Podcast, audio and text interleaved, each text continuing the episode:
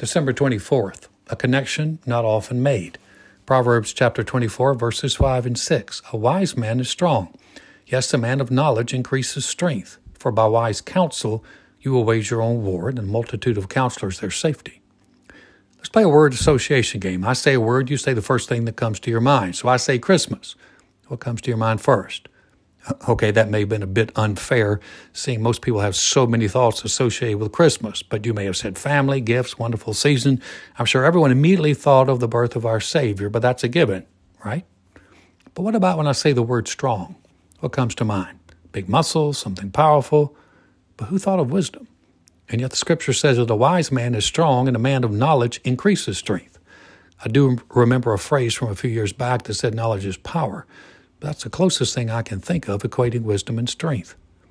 Verse 6 gives a bit of insight into why wisdom and strength are connected. By wise counsel, we wage our own war. I can't say I've ever used that wording in a sermon. I know we're to fight the good fight of faith, but wage our own war?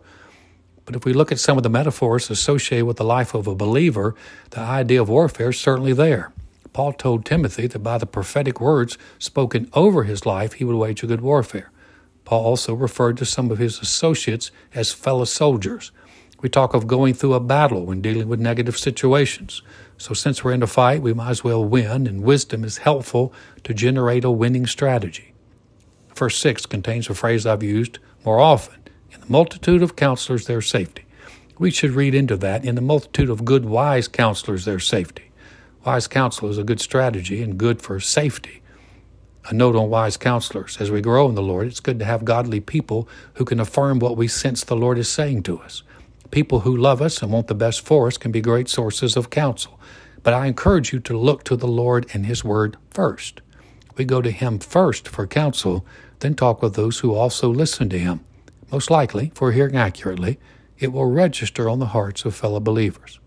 God's Word and God's Holy Spirit are the best source of counsel and wisdom and strength.